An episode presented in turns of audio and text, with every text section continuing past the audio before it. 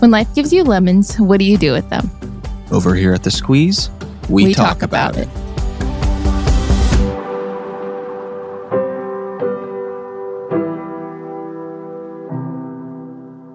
Hello, everyone. Welcome back to the Squeeze. Thanks for joining us.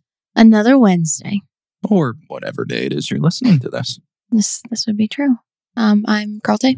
I'm Boyte, and if you are watching on YouTube right now, highly recommend. You will see that we also have our little angel Remington. Yeah, Lily was asleep on the couch and it felt like joining us today. No, she never wants to. But yeah, how we doing today, folks? We doing? We doing? We doing good? Um, I did have something fun to share. Well, What? first of all, we had our second solo episode last week. We did. How'd you guys like it? What do we think? Let us know. Yeah, send us an email or Leave a comment down below yeah, and let us know what you thought. Yeah. Um, I was going to share though that I mean uh, we've talked about it on here before, but I've honestly like since our wedding, I've really struggled with working out, Mm. with trying to get back in the gym or in a class and do something. I just have like not been motivated or wanted to, but I went for the first time in a while this morning and took a workout class, and it was lovely. Let's Oh, go. It was great. I missed Crushed it. it. I missed it. What what was it? A barre class? Yeah. How was it? It was good. tough. I mean, yeah, of course it's hard. Yeah. Barre is hard. People don't think that barre classes are hard because like it's very like is it Minimal movement. isometric Oh. movement? Like it's I don't know if that's the word. Don't quote me. Sorry, Okay. workout people. It's just like very like little small movements. It's not like Yeah, but that burns. oh yeah, it does. I mean, there's me and then I'm. It was me and five other ladies who the youngest was probably like fifty. Wow. and they're all like i'm literally holding like these one pound weights because i was like i'm not going to survive today i could have done two but i did one these ladies are literally holding like five pound weights if not more like doing all these things It's and impressive. they're yeah it's it's great it's it was very humbling to be honest um You'll work your way up. but it felt really good and I felt good to be back and it was definitely like good. I mean, we talk about it all the time. It's very working out is so good for your mental health. Um, and we've just been so busy lately that I feel like I needed to get back in there Yeah. and do it. So if you've been contemplating getting back to working out, this is your sign. Highly recommend. Come do it with me. We will we'll do it together. We're in this together. Okay. Yeah. Go team. Proud of you. Thanks, honey. Well, ladies and gents, everyone listening, you are in for a treat this week. Because this episode is powerful. Yeah. We were very, very excited when we found out that um, Mr. Kevin Hines was going to come on our show and tell his story. Um, we honestly don't want to get into the details too much of telling Kevin's story because only he can tell it like he We does. yeah, we and want to do it justice. Recapping it for you Yeah. right now. Yeah, he has an unbelievable testimony, and um, um, it's just powerful. It's moving. It's touching, and he's for those for those listening and watching that don't know. Kevin jumped off the Golden Gate Bridge um, and survived. He's less than 1% of people to survive jumping off the Golden Gate. Um, Yeah. And now he, travels the world sharing his his story and helping people uh you know how to look out for people who may be suicidal motivating people to speak up if they are uh just lots of things that he will kind of dive into um but if you missed our last episode um at the end of it we had Dr. Chase Anderson on and he we kind of sat down with him and dove into like the basic questions of suicide and suicidal ideation, what they are, myths about them, symptoms, uh, what to do if we think someone's suicidal, what to do if someone tells you they are, things like that. yeah, And just to kind of help better prepare us for this episode and a few of our other upcoming ones that we have. Um, so if you haven't watched that yet, I highly encourage you to either go now and watch it or after this episode, if you still have some questions, obviously Kevin answers some questions, but um, Chase does a very good job at putting things into layman's terms and not using big scientific words that confuse people. Um, he works with children, so I think that was probably a big help. But for sure. he was lovely. So after this episode, head on back to our last one. It's like the last 15 minutes or so Yeah. of last week's episode. Yeah. So that'll help because we definitely learned some stuff. I learned for the first time interviewing Kevin that you can be chronically suicidal. I had no clue that that was a thing. Yeah. I guess I was just very ignorant to the thought of after someone has an attempt, like I, I never thought about And what happened after that. and not to share too much, but like in you know Kevin's story, he instantly regretted it. Mhm. So you just like you'd think, well, if he you know went to do that and he instantly regretted it, Yeah. you would just you just assume that he wouldn't Yeah. struggle with that thought ever again. Yeah. But that's just not the case. Yeah.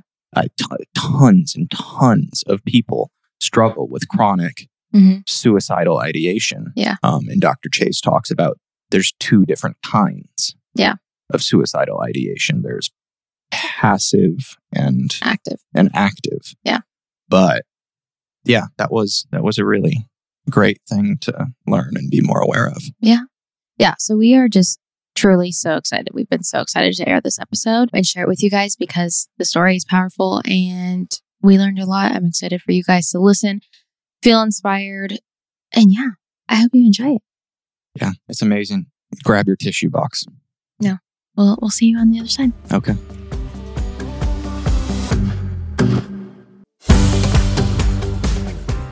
Kevin, Yes, Taylor. from the bottom of our hearts, thank you for being here. We are fans of yours, truly inspired by your story, um, and just really never thought we would be able to get people like you on this show. So that's, I mean, that was our biggest goal, and it just feels surreal sitting here and having you in front of us. Oh, it means the world to me. Thank Oh. you very much. Absolutely. Well, you are both loved for all that you do too. So, Oh, you know, oh, we're so fans. sweet. So, thank you very much. Thank you. So, before we get into all the fun, we kick off each episode with a game of Citrus Got Real. And in this jar, this lemon jar, are random questions. And if you don't mind, could you pull one for us Okay. and read it? And um, I'd love to hear the answer. Okay. They're very, very serious questions. Okay. If you could only watch one movie for the rest of your life, what would it be? I'm so glad question. that was the question because I have question. an immediate and amazing answer. Ace Ventura, Pet Detective. I would watch it over. And I, I mean, I did. I watched it probably a thousand. I am not your personal entertainer. Oh God, I love that movie so much, and I love the great Jim Carrey. Uh, he is a legend, Oh, and man. I, I mean, I would watch any of his movies over and over again, but that in particular is the one. It's a good one. Yeah, That's wow. a good one. I Yeah. love that you knew that right away. I know. Didn't even need to think about it. I love the Truman Show, but that's a little hard to watch because like my brain lived that life. So, Right. Yeah. you know, psychosis is a is a terrible thing. I've so. seen you also talk about some like quotes and stuff that Jim Carrey has Yeah. said. yeah. So not only did you admire him as an actor, but also think he kind of smart. At He's times. very smart and his art is beautiful and he is extremely talented. One of the things that uh, caught my attention to him is that, like, well, first of all, uh, his former wife uh, uh, and daughter are related to me through marriage. So Oh, I always say I'm kind of related to Jim Carrey. Love yeah. that. But, but, um, but he's my, he is my uh, absolute favorite actor of all time. Wow. Yeah. And he's a fascinating human. So Fascinating human Yeah. genius. yeah, Yeah. absolutely. Wow. What would yours be? What would mine be? Oh, Yours man. would be some Denzel Washington movie. Oh, it would be what's the one with Dakota that you love? Man on Fire. Yeah, There you you love that movie. Equalizer 17. yeah, I do. I know. I'm trying to think. I do. I do love Denzel. He can't really Can't go wrong. do wrong. Um, yeah, Man on Fire definitely is a go-to. Um, but it's also, Or also a sad movie. I don't know if I Mm. want to be sad Yeah. that often. Or a Sandler movie. I think mine might be Anchorman if we're going with like the happy ones. Okay. That might be mine. Oh, Anchorman. Yeah, Yes. that is your like The go-to Will Ferrell. airplane movie. Yeah. All right, I like it. Well, my dear, I'm going to pass this to you because I know you got a lot to say. I do have a lot to say. Um, so Taylor kind of touched on just how excited we are for you to be here. And as like we've known your story, but obviously doing some more research into you and just your whole story. Your story is very parallel to a close friend of mine that took his life in many ways. So I kind of feel like this is like a cool moment for me. And I apologize if I'm emotional. I'm also, um, it's also my time of the month. So I'm a little emotional today as it is. Um, but I kind of think this is just a really cool moment for me because I feel like I'm getting to ask my friend Jared like questions that I haven't, I wasn't able to ask him because his outcome, um, wasn't the same as yours. Mhm. So I'm just, I'm really excited. As emotional as I'm feeling, I'm just like really Yeah. excited to be here to talk with you about that. Very well said. Yeah. His name was Jared. Yeah. May he rest in peace. He's over there on my um Oh, on my desk, the bigger photo. Um, Jared, we love you. Yeah. He's the best. um, okay, so obviously we're gonna get into your big story of um you attempting to take your life, but I want to kind of start from the beginning because I think that's also important to learn about you, and I think it is a really where you like sorry to spoiler alert, but that's where you like see so many similarities between like Yeah. Jared and Yeah. Kevin. yeah so yeah if you start not start from the beginning but what was like home life like for you because i know you were kind of born into um a unstable family environment Yeah, uh, to to say the least. I, I was born to biological parents. I'm adopted, who had uh, after they had me and my brother uh, succumbed to severe uh, substance use issues Mm. and uh, alcohol and hardcore drugs. And in my infancy, and with my brother who was ten months older than me, you know, shotgun babies, uh, Irish twins, actually. Sorry. And um, I think I, I know that my birth parents loved us, Mm. but they had no resources. Mm. They had no help. They had no family with them. And they struggled every day to survive. They had no money. Um, we, we were born in abject poverty. We lived in the worst neighborhood in San Francisco then, the worst neighborhood there today. Mm. Um, we, we, we, when we were born, we were in, in the first few months of our life living in crack motels, Mm. the places you pay for by the hour. And if you don't, you're out. And mom and dad did whatever they had to do to pay on that hour by that hour, Mm. however illegal that they had to do it. Yeah. They did scored and sold drugs every day. It's my understanding that my birth mom potentially had to sell herself. Mm. That was our life. Wow. And that meant that they neglected their two children all day long to go do score and sell drugs. Yeah. Leaving infants on a box spring for a mattress over a concrete slab floor. Had we have fallen, we would have cracked our heads open and died. Had we have touched the dangerous drug paraphernalia, sharp metal objects on the bed, it could have killed us. Until one day, one seedy motel clerk made what I have always called his most unseedy decision. Mm. He heard our screams and cries of pure neglect one too many times, and he called the police. And the police came in with child protective services, and they swooped me and my brother up, smelling sour and putrid of our own filth, and they placed us into foster care. Um, in the formative, in our formative months, we were fed what mom and dad could steal. Kool-Aid, Coca-Cola, and sour milk was our first diet. It's why I have so many gut health problems today. Mm.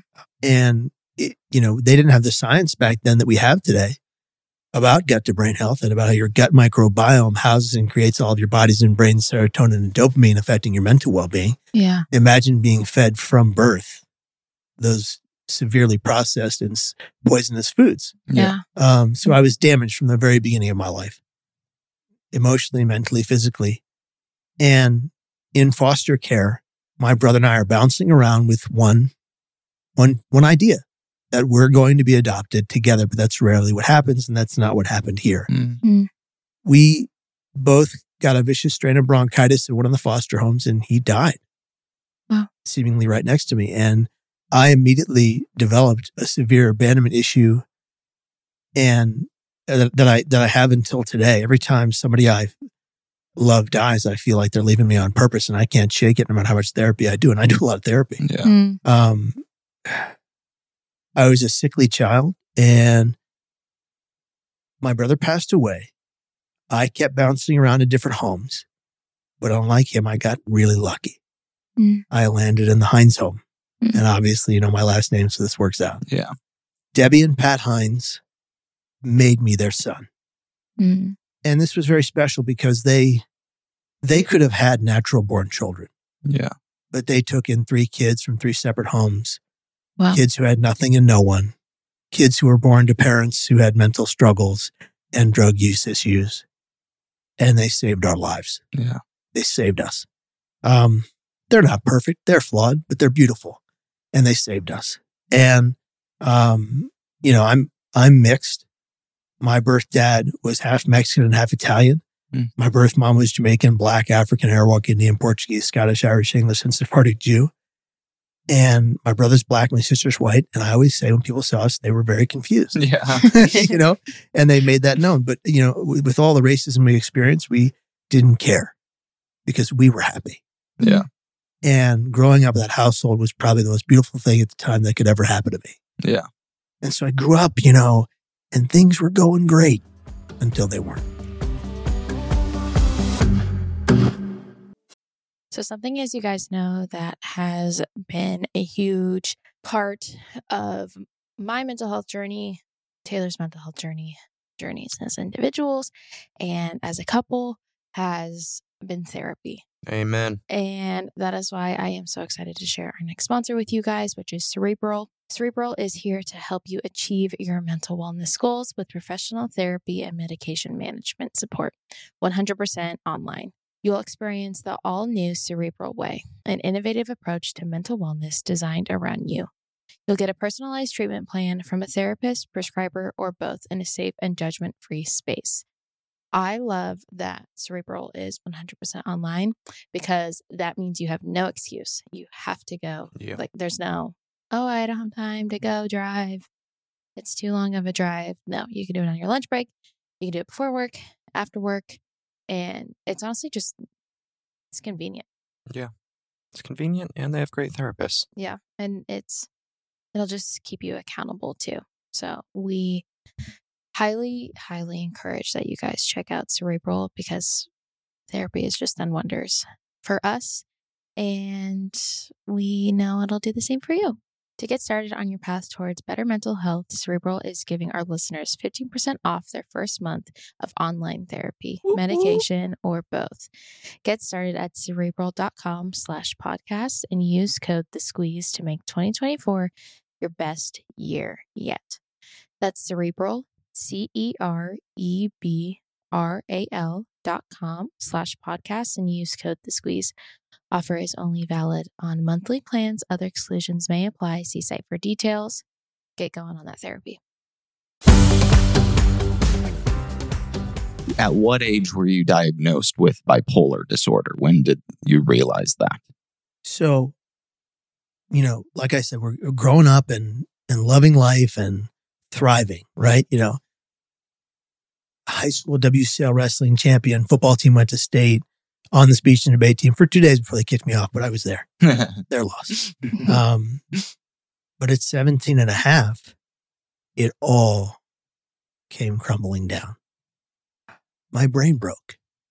And my brain broke on a stage in a theater show in front of 1,200 people, a sold out audience of one of Mr. John Fennell's plays.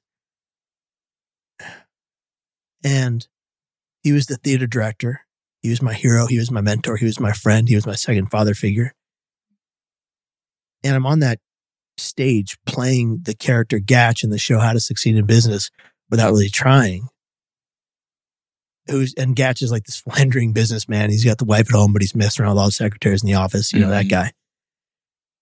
And I'm wearing one of my dad's old suits and ties that they'd hem to fit me because he's six one and I'm not. Mm. Um, um, and I looked out into the audience, and now I, I, I've been having a hard time mentally for a while. Okay. I've been having these symptoms that I didn't know were called symptoms. Yeah. Mm. paranoid delusions, hallucinations, uh, uh, depression, mania, uh, all of these things, uh, panic attacks, Mhm. heart palpitations. But I didn't know what they were, so I was quiet about it. Mhm. My family knew I was unwell. They didn't know why. Okay. I didn't know why. And I'm on that stage, and it, it's not even intermission yet. And I have a complete mental breakdown. And I begin to believe that 1,200 people are going to simultaneously rise, rush the stage, and end my life. So I run off the stage. And I run to the lobby, and Mr. John Fennell meets me there. He is, he is, you know, uh, absurdly drunk. He could never bear to watch his show sober. Oh wow. He had substance use disorder, just like my birth parents. Mhm. And he he approaches me in a drunken stupor. He goes, Kevin, can you please finish the performance? It's not even intermission yet. What are you doing? And I just babbled incoherent nonsense the next 10 minutes. I couldn't make out three words in a row that made sense. John called my mom. Mhm. And my mom came to pick me up. I will never forget the look in her eyes because she—I could see inside them that she saw within mine the depths of insanity brewing behind them Yeah. she takes me to see my first psychiatrist and he diagnoses me with major depression Hmm. puts me on those medications i skyrocket into mania he now knows i have bipolar disorder Mhm. triply diagnosed by three separate doctors including him but i didn't want bipolar disorder Mhm. i didn't like the term Yeah. i didn't want to be labeled mentally ill Mhm. so for the next two years, I lied through my teeth about what I was really going through so people wouldn't see me. Mhm. And in doing that, I, in effect, got great That's something a lot of us are good at silencing my pain. Mhm. And when you silence your pain and you bury all of your struggles, they only bubble and grow and fester uh, and, and, and until they burst. Yeah. In things like rage, aggression, violence, substance use disorder, eating disorder, suicidal thoughts, ideals, or actions. Yeah. And at 19, I couldn't keep it down anymore. Yeah. And I remember as, as September rolled around of the year 2000, I was crying every day in my room. I was going to the bathroom mirror and self loathing every day and looking in the mirror and hating what I saw. Mm. It was just, it was brutal. And, and then I was hearing voices in my head telling me I had to die, auditory hallucinations that I thought, w- w- w- I mean, they were, they were so real. Yeah. I was seeing things that nobody else could see. I believed them to be the only reality, but I didn't tell anyone. Not even your parents. Not even my, my, my dad and mom had divorced. I was living with my father. He and I were fighting every day, Okay. arguing, screaming matches that should have had the police call. It was, it was terrible. On September 24th, I sat in my room and I penned a note. A note to my mom, dad, brother, sister. I told them I loved them. I said I was sorry. I asked for forgiveness. Mhm. I was going to take my life. And I had chosen the Golden Gate Bridge because I believed that it, you, and I had understood you died upon impact, which most people do. You know, people say that people go to the Golden Gate Bridge for its beauty and to die there. I think that's nonsense. This whole romanticism of suicide is all, is, uh, it's something people push to spread a narrative. Mm. It's not real. People go there because they are in the greatest amount of lethal emotional pain they've ever experienced. Yeah. And they just want that pain to stop. Yeah. They're hurting. They're hurt.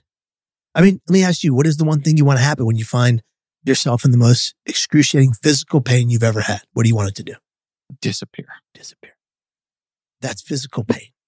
Relate that to brain pain. Yeah. It's worse because everyone around you invalidates it. Yeah. I can't see it, so it can't be real. Yeah. And so uh, on September 25th, I, I convinced my father, who, who honestly did try to help me that day. Yeah. I convinced my father that I was going to be okay. hmm And he drove me to City College. Never forget, he dropped me off at the kitty corner off the side of City College campus. And he said, Kevin, I love you. Be careful. He Mm. said it every day. He knew. He, he didn't know I was going to do this. He Yeah. just, he just knew something was off. Yeah. He didn't know how to, how to, how to, you know, nobody taught Pat Hines suicide prevention. Yeah. Yeah. Nobody taught Pat Hines that when you have the inclination that someone is considering death by suicide, you must ask the questions Are you thinking of killing yourself? Have you made plans to take your life? And do you have the means? hmm Those questions are proven to get a more honest answer than even the question Are you thinking about suicide? Or are you thinking of self harm? Because the term suicide is such a taboo, and self harm is by definition not suicide, it's self harm. Uh-huh. So, and, and people think, oh, you put the thought in their mind. That's not real. That doesn't happen. Yeah. If the thought's already there, If they're it's thinking about it. If it's it's not there, you're not going to implant it by asking the question. You're going to make sure they're safe. Yeah. Um, but people don't know that. So, Yeah. So, uh, my dad picks me up or drops me off and I go into class uh, at City College. I drop all of my courses with the counselor's department. They don't ask me one question. Hmm. Nine and a half units of 12 and a half units dropped in one moment. Not one question. No who, what, why, where, when, how. Wow. I go to my last remaining class and I leave that class. I get on a muni train. Then I get on a bus and I'm sitting on this bus in the back seat, crying like a child, bawling like a baby. At this point, ambivalent, hoping one person will see my pain and ask me if I'm okay. Yeah. If something's wrong, can they help me? And as I'm sitting there crying, yelling aloud at the voices I'm hearing in my head, leave me alone, but I don't want to die. Why do you hate me so much? What did I ever do to you? And now 100 people are staring at me on a bus, but saying nothing. hmm And the only man to my left says to the guy next to him, What the hell's wrong with that kid? while laughing at me, hmm laughing at my pain. Oh. The bus gets to the Golden Gate Bridge parking lot. 100 people deboard right there. I'm broken. I'm hoping the driver will see me. He says, Come on, kid, get off the bus. I got to go. I walked right up to him. Waterfalls are now flowing from my eyes. Mm. He, he just motions for me to get off the bus. I walk across the span of the Golden Gate Bridge walkway. I pace back and forth for 40 minutes, crying like a child. Mm. Bikers, joggers, runners, tourists, patrol officers searching for suicidal people go by me twice. And for those 40 minutes, you're waiting, hoping for anybody Just one to person, see you're one in pain. person, see me. Yeah. Please, God, see me. Say something to me. I can't say it out loud. I can't verbalize it. Yeah, give me a sign. The voices in my head were so loud, beckoning. You must die. Jump now. You must, and just over and over again. And I remember, and this is something I don't often share, but I'll, I'll share with you. I remember as an actor, I think you'll understand this. I remember uh, right when I found the particular light rail, hmm I remember thinking of the film What Dreams May Come with Robin Williams because John Fennell, my theater director, seven months before my attempt, died by his hands. It meant the world to me. Mm. I remember thinking of that film What Dreams May Come with Robin and how his wife passes away in the film and she was his everything. And he ends up dying and he wants to go to hell to bring her to heaven. Yeah. Mm. It's probably one of the most beautiful films I've ever seen. And I said, I said to myself, John, I'm coming for you. Mm. Delusionally. I was like, I'm going to go, Yeah. I'm going to get you and I'm going to bring you to heaven. Yeah.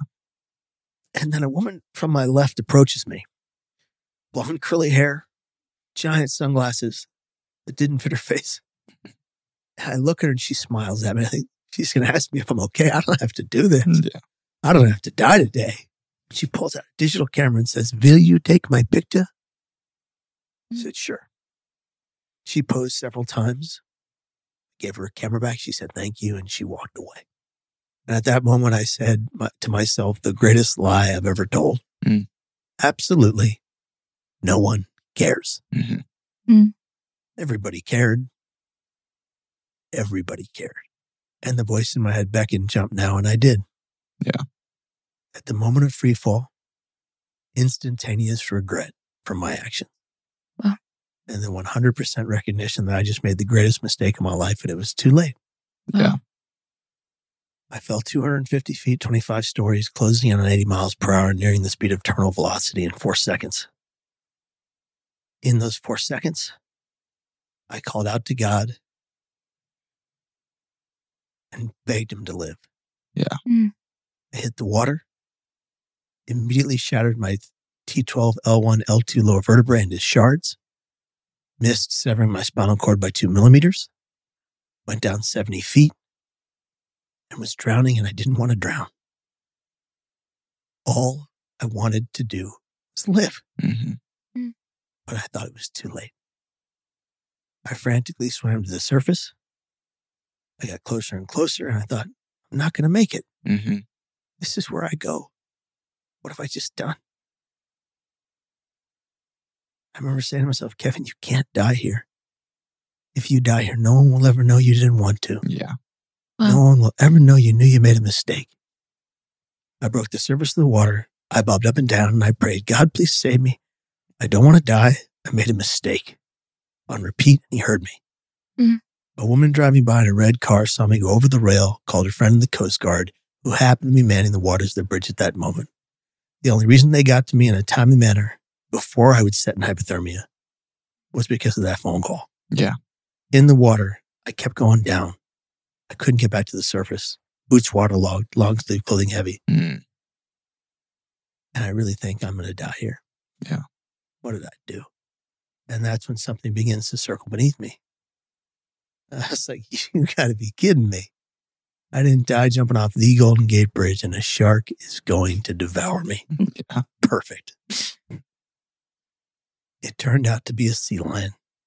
And the people above looking down believed it to be keeping my body afloat until the Coast Guard boat arrived behind me. If you don't call that a miracle, I don't know what is. yeah. I affectionately named the creature Herbert. Mm. Herbert saved my life that day. Thank you, Herbert. Thank you, Herbert. Coast Guard arrived. They were amazing. The doctor at the hospital, Dr. Jonathan Levin, who I just just had a reunion with after Oh. 22 years. Oh, wow. Dr. Jonathan Levin, um, he asked me to do the grand rounds speech at his event, at his uh, at his uh, hospital event, and he saved me the ability to stand, walk, and run. Wow. He performed a back surgery on me, the first of its particular kind, and I thought it was the only of its particular kind until recently when I learned from the doctors there that they took that surgery that he invented for me Uh huh. And have used it now 13 times to save the lives of all the other jumpers off the Golden Gate Bridge that have survived. wow.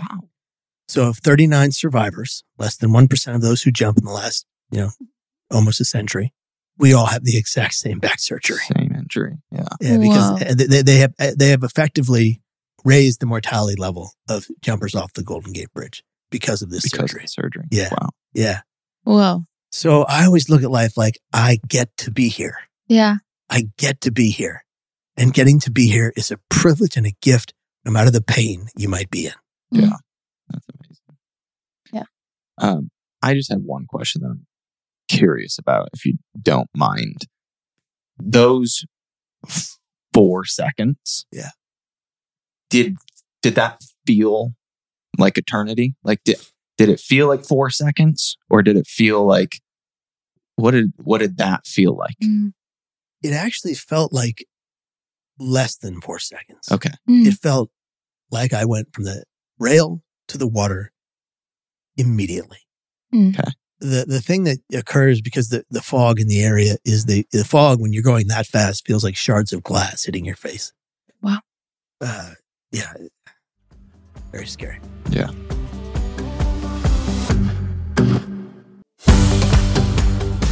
My first thought that I have is I always say with my friend Jared, like with loss, I feel like comes just like great purpose and value and drive because with like the loss of his life, it has now fueled a lot of what I do to do stuff and I'm able to help save people. And the same goes for you that, you know, you had this event.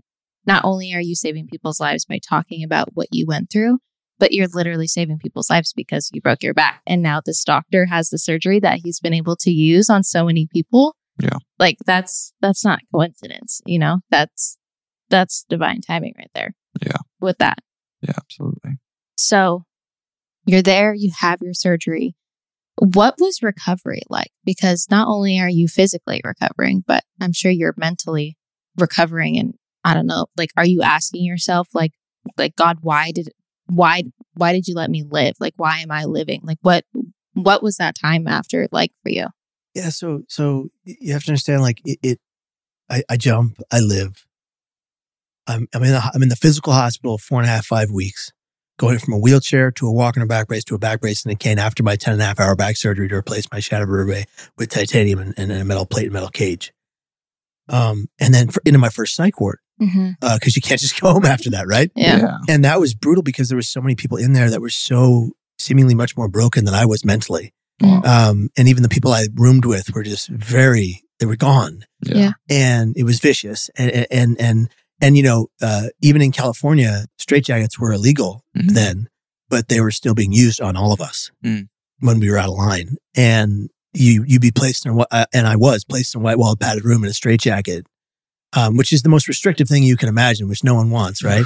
Um, and then I would have 10 psych ward stays after that until 2019 pre pandemic. But I will tell you the, the most important psych ward stay for me was my third psych ward stay of 10. Okay. It Mm. was where I had what I call my epiphany and the gift. Okay. Mm. The epiphany came in the form of my uncle George. He was my favorite uncle on my mom's side. Mm. Um, he was a character, big old barrel belly, and he Mhm. made everyone in our lives laugh with terribly inappropriate jokes and still does to this day. But on that day he came to see me, he was in a really bad mood. It was my third psych ward stay, and he and my family were done. Mm. And he comes in with a rolled up magazine in his right hand. And he's got, he comes in on a special admit against visiting hours. And he goes, Kevin, your family can help you until we are blue in the face. But until and when, young man, you take 110% responsibility for the fact that you have this disease and you fight it tooth and nail, kid, ain't nothing going to change. Do you want to be in and out of these places for the rest of your life? I said, no, Uncle George. And he goes, well, get it together, kid. We're counting on you. And he walked out, Wow. dropped the magazine, said, read it, and walked out. I'm like, you're not my favorite uncle anymore. But he was already gone. I pick up the magazine, Time magazine article on how to fight bipolar depression, mental illness with re- regimen, routine, and win. Hmm. And I'm thinking, you mean I can do these things and I might actually feel better? Yeah. Why did my first three psychiatrists say anything about this routine and regimen stuff? yeah. And so I, I read the magazine article twice, how to build a routine with mental illness. And I go to my case manager, Jana from Brooklyn, tough lady. and I say, Jana, um, you've got me on 10 forms of therapy and give me five forms of therapy and something productive to do. I'm bored. And I, and I basically built a, a, routine of like exercise, education, eating healthily, being honest in therapy. Who knew that was a good idea? You know, like I just built a 10 step regimen on my own. But what I was going to do is change my world. And I Mhm. started getting better. And I'm in the hospital for two months because I'm waiting for a halfway home for the mentally ill. Nobody is willing to take me home. Not my family, not my friends. Nobody is willing to house me. It's either get into a halfway home for the mentally ill or be homeless. hmm So in this third psych ward stay, and the gift came in this moment where uh, this young man rolls in on a gurney. He's catatonic, meaning he can't move and he can't talk. Methamphetamines and other drugs. He had an overdose. And he comes in on a gurney. And it, it really broke my heart because the staff of the hospital would not help him Hmm. because he couldn't help himself. So they roll him in a wheelchair into the cafeteria for breakfast, lunch, and dinner. And they'd leave him there in front of a tray of full food. And then the, when he couldn't eat it, they'd take that tray away full of food. He was starving. Yeah. And everybody else ignored him. Staff patients. I would sit with him every day, breakfast, lunch, and dinner, and I would tell him stories with the hopes that I could elicit a response. Yeah. The most important part of this young man, his name is Eduardo, is that 15 to 22 people would come to visit him every day. Nobody comes to visit you at a psych ward. This kid had two entourages. It was beautiful. Filipino, Spanish American family, gorgeous family. Wow. Every single day they were there. They couldn't even get in during visiting hours at the same time. Only two were allowed during the, uh, and you switch off during the Yeah. hour. So they're all in the tiny waiting room with the wired glass, putting their hands on the wired glass, Taking turns. taking turns Wow. with this catatonic kid who couldn't even respond to them. I'm talking to him every day, trying to get him to, to break out of his shell. Finally, one day he goes like this. Jesus Christ, man, you talk too much. I know your whole life story. Cut a guy a break. People are clapping in the background. I mean, it was just the lady that was always clapping, but she meant it for me. And and I'm I'm thoroughly excited. Anyway, so I go to the I go to my case manager again. Jana, I need a job. She goes, You want to volunteer for the psych ward you're staying? I said, Yes. She said, Kevin, that's highly unethical, probably illegal. That's not going to happen. I said, Well, Jana, can I at least have a hug? She said, Get away from me. Jana goes on vacation the next day. Tough lady. Yeah, tough lady. Jana, Jana goes on vacation the next day, and the new case manager comes in. certified San Francisco 1960s hippie. Huge salt and pepper hair out to here, curly fried and cued. Lei of flowers around her neck. She handpicked from her garden every morning and made herself flower in her right ear, tie dye shirts that she claimed were different every day. It was the same shirt she smelled. she claimed she she had underarm hair. Um, it was just her prerogative. That's fine. And and so I end up uh, going to her. I'm like, hey, give me a job. And she's like, you want to volunteer for the psych ward? That sounds like a lovely idea. What can we have you do? And I said, and so she goes, she turns around and she, they, they had left this lady alone at the nurse's psych ward station, which was huge and it was dangerous. She goes to the row of binders, 22 giant green binders. She says, I know you can file these. I said, what are they? She said, patient binders. You ever heard of HIPAA privacy laws, nurse? Can't, can't do that. She said, just do it alphabetically and don't look at the details. Don't look at the. So, Oh my gosh. so I did it alphabetically and I didn't look at most of the details. So I finished filing the binder. She gives me my next gig. Clean out the giveaway clothes closet. When people leave the hospital, they get something to wear. So I walk over there and I box, bin, label everything, separate it out. And I realize all the men's stuff sort of fits me. So I come out of the closet with a Ralph Lauren double breasted polo suit and a 70s yellow flared collar like some kind of gangster owns the place. and I walk up to the nurse's psych ward station and I five finger discount a notebook, clipboard, and pen. And now I'm the official hospital documentee. It's just Leonardo the Ninja Turtle that I'm drawing. I still have that drawing. It's incredible. And and I, I put it, you know, I'm working. I'm working there. I'm- It's my job. And the next day, I'm wearing a pink polo shirt, khaki cargo shorts, and sandals right out the box from the giveaway clothes closet that fit me to the T. wow. And I'm at the nurse's psych ward station, and if they've got one of those microphones that you know the drop down mics from a boxing ring, Uh huh. looks like that yeah. except with the stand on it. And, I, and I'm making the visiting hour announcements and I'm rhyming them because that's more efficient. and I get a tap on my left shoulder. And there she was. Oh no. Her eyes were almond brown, sexy and cool. And I was done. I was done. And I knew she'd be the rest of my life. I just didn't know how. And I was like, don't tell her that. That would be awkward. You just met her. And in front of the entire staff, everyone was like 20 people were there.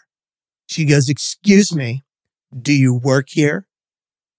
Just like that. And I was like, I said, as a matter of fact, miss, I am a volunteer. And she, and they didn't say anything because I worked too hard. And she goes, I'm looking for my cousin Eduardo. Do you know what room he's in? And I said, Madam, right this way. And I put my hand on the small of her back and her elbow and I glided her there, which she said was later just creepy. But I, I saw my dad do it once. But I get her to the room and the kid sees me and he hates me. I talk too much. Remember? And so this is her cousin, the kid Eduardo, who had the catatonia. And he sees me and I duck out into the hallway trying to be slick. And she goes, Your nursing staff is so nice because I'm the only patient not in a hospital gown. right. And, and, um, and of course the clipboard. And he goes, That guy? That guy's a nutball. That guy jumps off bridges. Don't talk to that guy. And I ran in there. I said, Excuse me. It was one, one bridge. That's ridiculous. And she goes, Why'd you lie to me? I said, Margaret, I didn't lie to you. I am a volunteer at this very hospital. I just happen to also live here. And so, so she comes out and, and she ends up visiting Eduardo like every day. And, and, uh, he's about to get out of the hospital and she comes in one day and I, I muster up all my courage and I stop her short at the hospital room door. I said, Margaret, when I get out of here, could, could I like take you to coffee? And she smiled at me. So I thought, oh, I got this. And she looks around at the H shaped psych ward and she goes, oh, honey, hell no. and I was destroyed, but I was persistent. And so, exactly. so the kid gets out of the hospital before me, right? 'Kay. He's doing well. And by the way, he's sober and clean today and he's incredible. Wow. So he gets out of the hospital and I get out and I go to my halfway home. I get into the halfway home. Wow. I do my 30 days probationary period, follow the rules to the tier, you're out of there. Okay. Yeah. I'm living off of three dollars a day. Social security disability goes to the goes to the house. I get I get three dollars. Wow. Buys me a cup of coffee at Tully's or half of a bagel if Pete at Noah's is nice to me. He wasn't always nice to me. right? So I start saving up the three dollars every day and eating the frozen food at the, at the at the halfway home. I'm saving up the three dollars to take Margaret out to dinner in my mind. hmm I call Margaret 30 days into the to the halfway home. I say, Margaret, it's Friday. I'd like to take you to dinner. She goes, um, uh, she was just so thrilled she couldn't find the words. yeah. I said, Margaret, it's a date. If it goes south, you never have to see me again. She goes, Oh, okay. just so excited. And so- we get a second date, and just this weekend, we had our 16 year wedding anniversary. Mm. And I tell you the story because she is my best friend, my hero, my heart, my everything. And the reason I have survived chronic suicidal thoughts Mm. for the last 20 years is because of Margaret Hines.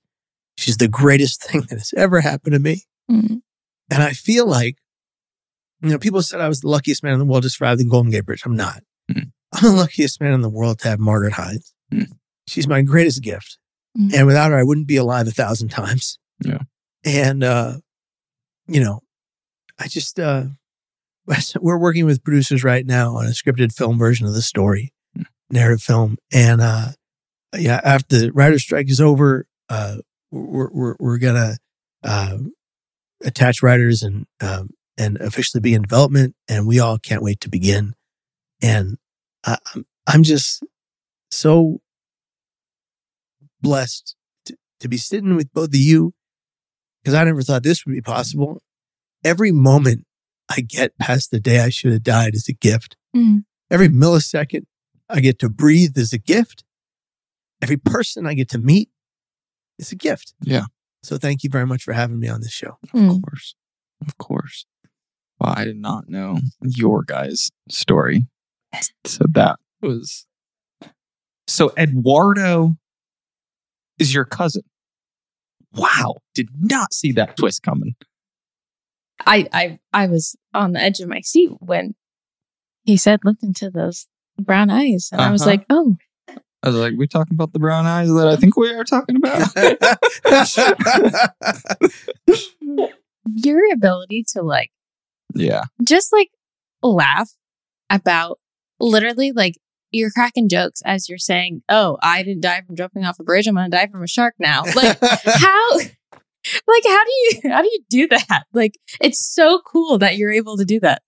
you have to find humor in the pain. Yeah. Yeah. Because look, if I go to a speech and, and you know I travel 250 days a year telling my story, if I go to a speech and I leave the audience in pain, I've done my, I've not done my job. I've done a terrible job. Yeah. Yeah. I can't do that. You know, It- I have to go to a speech and I have to bring levity at every turn because how else are we going to hear this? Really, it's, it's a really it's a hard story to hear when you really break it. Like like the from the infancy to I mean, you know, uh, I binge drinking till blackout in high school until I was 21 uh, when I had alcohol poisoning and uh and and I I, I stopped I haven't touched alcohol since my my 21st birthday because of that alcohol poisoning like like there's so many aspects to the story and I think that's what I think that's what why people relate to it Yeah. because there's so many different things foster care um birth parent you know the whole the whole the whole story affects somebody in some Yeah. way or you or you meet people who lost loved ones to suicide and like to people who have lost loved ones to suicide I always say hear me right now it was not your fault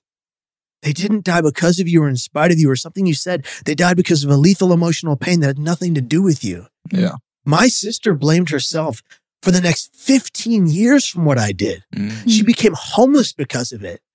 You know, she nearly lost her life because of it, Oh. you know, and, and, and someone saved her in her most dire moment, you know? Mm. You know, th- those three questions I said, are you okay? Is something wrong? Can I help you? The questions I wanted desperately to be asked when I left off the Golden Gate Bridge. Somebody walked up to my sister in her moment right before she was going to kill herself and said, are you okay? And can I help you? And that woman Wow. saved my sister's life Wow. gave her a home, housed her, clothed her, fed her, saved her life in every aspect uh, that you could possibly imagine. Yeah. You know, and and so you know, if we just take away from this story that kindness and compassion, no matter what the person believes in, where they Yeah. come from, what gender they are, what race they are, no matter any of that crap. No matter if they judge you, don't judge them. You don't know what they've been through. Yeah. For sure. You know nothing of what they've been through or what they're going through. Yeah. Just be kind, compassionate, loving, caring, empathetic, and non judgmental to every person you come across. Yeah. Yeah. Every person, no matter what, Yeah. because that kindness can go a long way. Yeah. I did a speech at the Lollapalooza of the crisis text line years ago, and um, and I told this story, and I and I and I talked about if you see that person on that park bench or that uh, or that bus bench, and they're crying and their heads in their hands, and they're in, in a desperate amount of pain, don't walk by them anymore. Yeah. Walk up to them and say something. You could save their life. Suicide prevention is everybody's responsibility. Yeah. Yeah. yeah.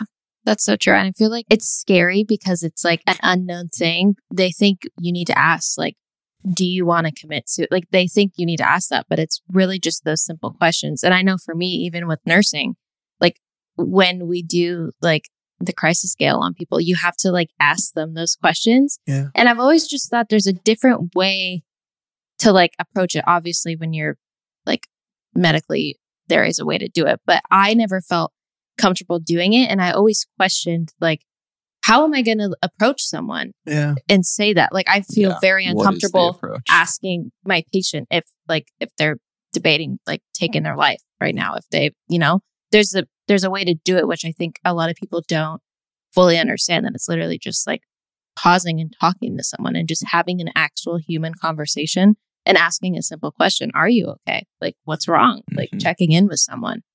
I think I think parents often ask me like, "What do I say to my teenager to ask? How do I start that conversation?" Yeah. I'll say this first: the question, the conversation needs to be had at the breakfast, lunch, and dinner table of every home on a regular basis. More teens and children are dying by suicide than ever before in the history of this world. More Yeah. seven to ten year old children are dying by suicide than ever before in the history of this world. More more five to ten year old black children are dying by suicide than ever before in the history of this world. And so we have to look at our children who are being destroyed uh, by pain, and we have to we have to say it in a calm way, "Hey," and if you're in the hospital, it's like this: like, "Hey, um, you know, I I- don't want to offend you, but I'm worried about you. Yeah. I'm worried about some of the things you've been exhibiting, and I wanted to ask you a couple of questions. But before I ask you those questions, I want you to be 100% honest with your response. Mhm. You're not in any trouble. These are important questions. They matter and you matter. Okay, here we go. Are you thinking of killing yourself? Have you ever made plans to take your life? Do you right now have the means to do so? Hmm. Wait for the response. If the response is no, what do you, why would you ask me that? Great. There you go. Great, great answer. They're safe. Hmm. You're not going to put the thought in their mind. But if the answer is like, how did you know? Mhm. Okay, well, elaborate. What, what, what do I know? Well, I was thinking about uh, taking my life, and I, and I and I did have a plan, and I and I do have the means. Mhm. Okay, what what is bringing you to that conclusion? Why do you think you have to take your life? Yeah. Extend the conversation. Don't Yeah. shut it off. Don't make them feel judged. Don't tell them they're wrong. Millions of people around the world have suicidal thoughts. Yeah. Millions upon millions. Yeah. They're not bad people.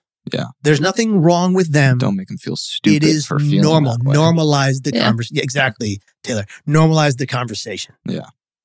Courage, normalize, question, recovery, conquer. Mm. Courage to talk about your mental health. Normalize the conversation. Ask those three questions. Are you thinking of killing yourself? Have you made plans to take your life? Do you have the means? Recovery R is living proof. Yeah. I'm living proof. Yeah. I mean, I'm not, you know, the biggest thing people don't like get wrong about me, I think, when I when I meet them in person, um, is they think I'm healed and recovered. Right. I'm not recovered. Right. I'm Yeah. in like recovery, like one would be from substance use or like my birth parents would be if they were still alive. Like I'm in recovery every day. I Yeah. struggle every day. I'm struggling now. Yeah. I have paranoid delusions. I have hallucinations. I have depressions. I have mania. I have it all. Yeah. But I have the tools to cope with it and to always survive it. Yeah. The two things I do every time I'm suicidal, and I'm suicidal uh, a lot of the time. Hmm. Chronic thoughts of suicide, they plague me. Hmm. Two things I do every time. Two things I teach people around the world to do. Find a mirror, any mirror, anywhere. Look in that mirror and say these words. My thoughts do not have to become my actions. They can simply be my thoughts. Hmm. The second thing you need to do is turn to the closest person to you and say four simple but very effective words. I need help now. Mhm. Make that your shorthand for when you're suicidal. Tell everybody who loves you what that shorthand is so they know what to do. Mhm. I need help now. And if you don't know the person, it doesn't mean they can't help you. It means you need to work and say those words until you find someone willing to empathize. Don't stop until you find that person Mm. Yeah. or those people. Yeah. Say it until you get the help you need. Yeah. Yeah. And for the people listening who who who think that someone might say that to them, and and the people listening who have someone come to them and say they're suicidal, my suggestion is to sit with them. Just physically be there. Open your ears, listen to understand, not to respond. Yeah. Mm. Hear what they're going through. Yeah. Yeah. Feel what they're going through. And let them know there are other options. Yeah. Let them know that hope is on around the corner. But you have to put in the hard work, the effort, and the time and the energy to get to that hope. Yeah. It Mm. doesn't just come naturally for all of us. Right. And not everybody has a support network like I have. But I didn't always have a support network when my family abandoned me. For sure. I built that. Yeah. I created that. So every technique, every tool you can learn, Google University, YouTube University, do your homework. Yeah. Go to my channel. I've got 700 videos designed to help you better your brain health. Yeah. Take them. They're free. They're yours. Yeah. We have to be willing to learn from others how Yeah. to survive for ourselves. Yeah. And if, if we are truly alone, if we truly have no one, Mhm. we have to become our best advocate. We have to be the ones that say, I'm not going to let these thoughts take me from this world. I deserve to be here until my natural end, never to die in my hands. Mm. It's a matter of perspective and perception. Change yours Yeah. now. Yeah. I love listen to understand and not to respond because I think I, so many people just need to be heard.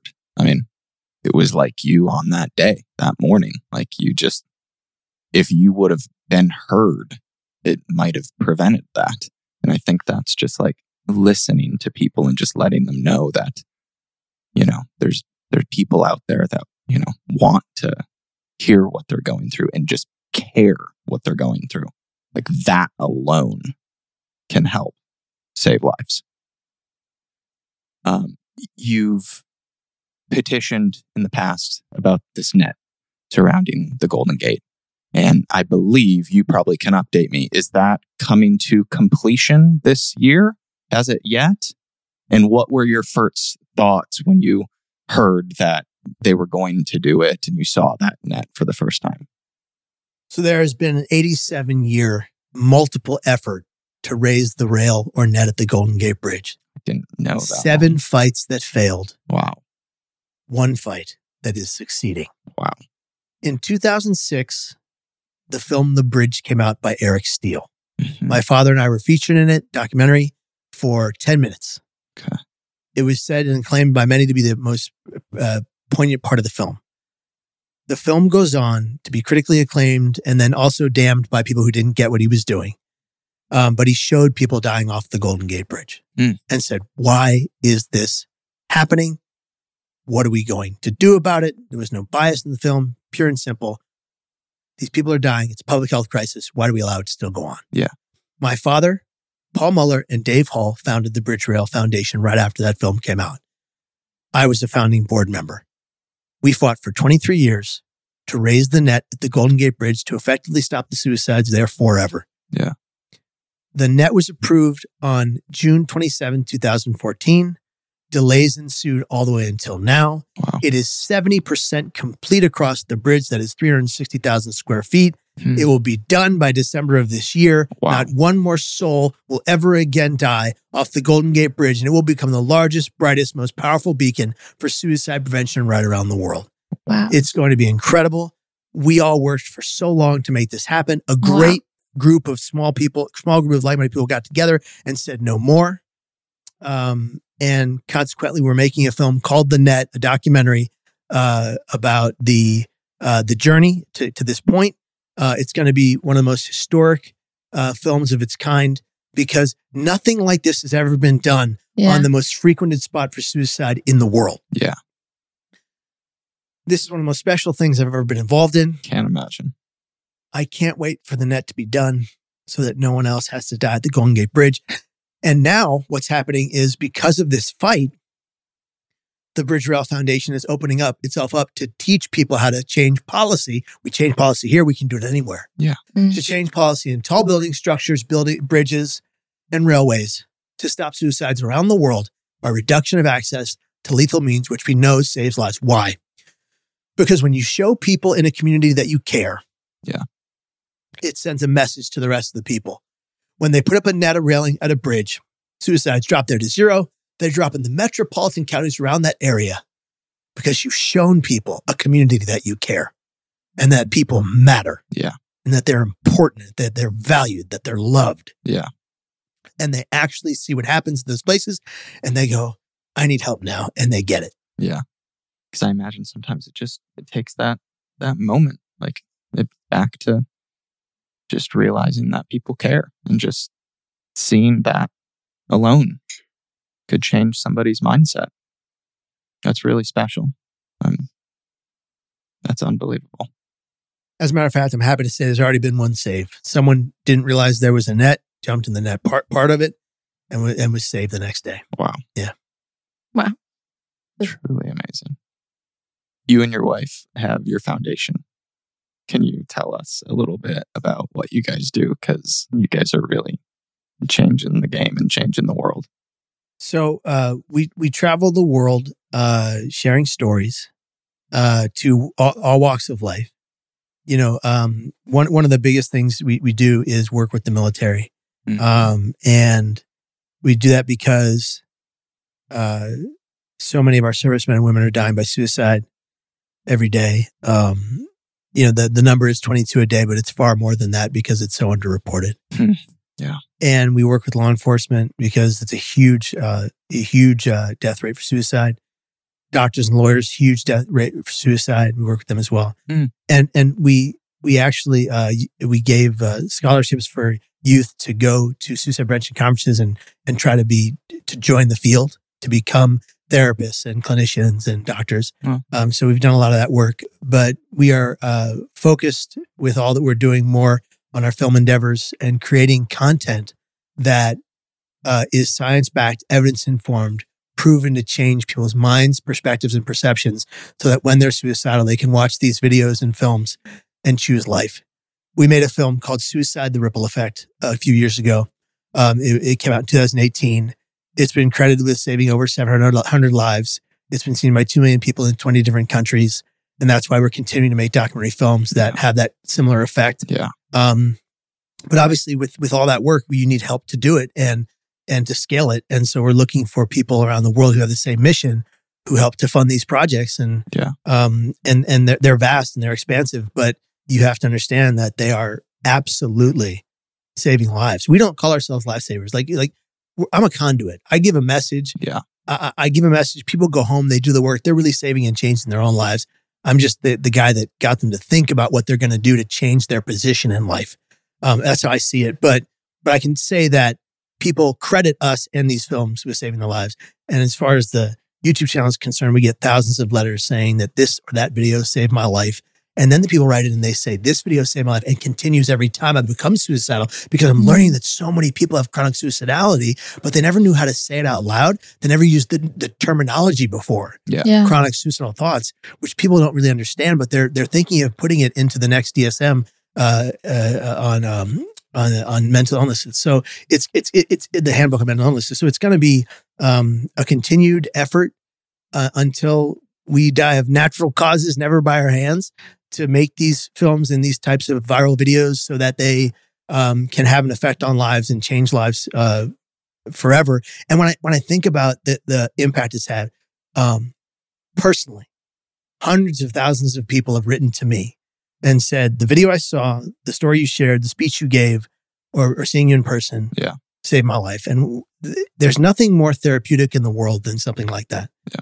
I, I actually stopped going to therapy regularly because I get so much from my family and friends and from the people who come see me that I, I, I, I'm not saying I don't need therapy. I love to talk. You can tell, but, but I love therapy, but, but I don't need to do it. Now I do it once a month or something. I don't Right. do it every week now Yeah. because, um, because I volunteer for a cause Yeah. that is bigger than myself. And when people volunteer for a cause, they're 63% more mentally healthy than those that do not. Hmm. Mm. So give back wherever you can. Yeah. You know? So we, we, we do a lot in that realm and, and we're working very hard to make those things real and, and to have them change lives. We're working on some projects with addictions and, and substance use issues and, obviously mental health, but we try to do it in subtle, moderate, mild to somewhat overt. You know, it depends on the project. Yeah. Yeah. Wow, wow, wow. So Yeah. special, guys. Yeah. If there is somebody listening right now at this moment that is, you know, struggling with the thought of taking their life, what would you say to them? For all of you right now who are listening, viewing, watching, who are considering dying by suicide, stop. Take a breath. Take 30 more resonance breaths. In through your nose for four seconds. Hold for four seconds. Release six to eight seconds with pursed lips like a whistle but no sound. Do it 30 or more times. Bring your body and your mind to a calm. It will, I promise. Breathe. We're all going to pass away someday. None of us have cracked the code to immortality. I beg of you, please give yourself time plus hard work for things to change. There is no uberification of your wellness. There's no one pill to take. There's no one exercise to do. You will only improve 1% a day with effort, energy, and time. You deserve this life until your natural end. You are beautiful just as you are. You are a thousand times greater than the worst thing you ever have done. You're meant to be here. Please, please stay. Be here tomorrow and every single day after that. And if nobody else says it today, we love you and we want you to stay. We love you. Yes, we do love you. And Kevin, we mm-hmm. love you. And we are so thankful for you and for your story and for the work that you do. And Thank you for being here. And thank you for being here. Thank you for just sharing your story continuously and inspiring people and um, just doing what you do. You're a very special human being. And we are beyond thankful to have you and to have met you here in person. Ditto. sweet. Ditto.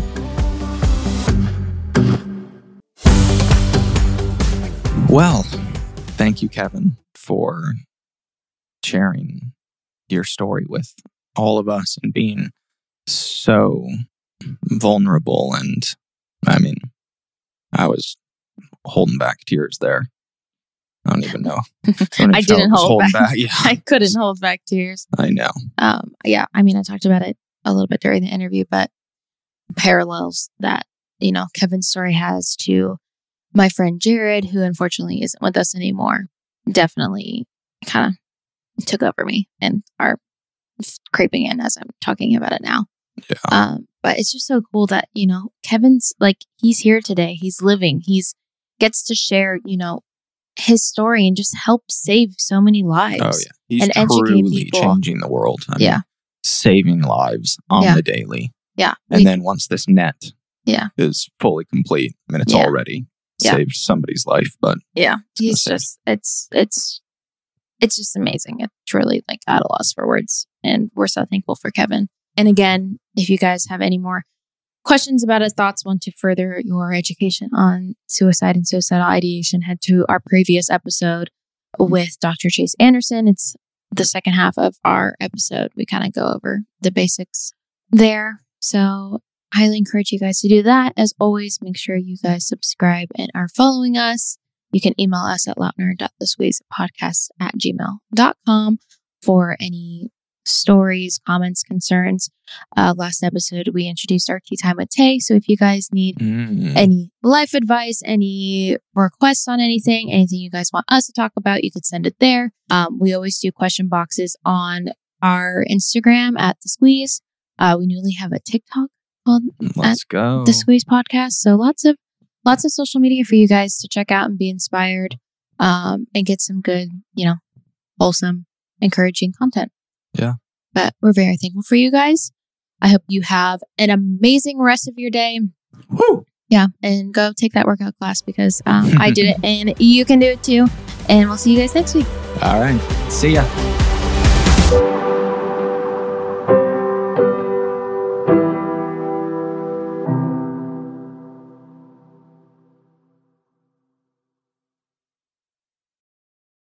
This podcast has been brought to you by Podcast Nation.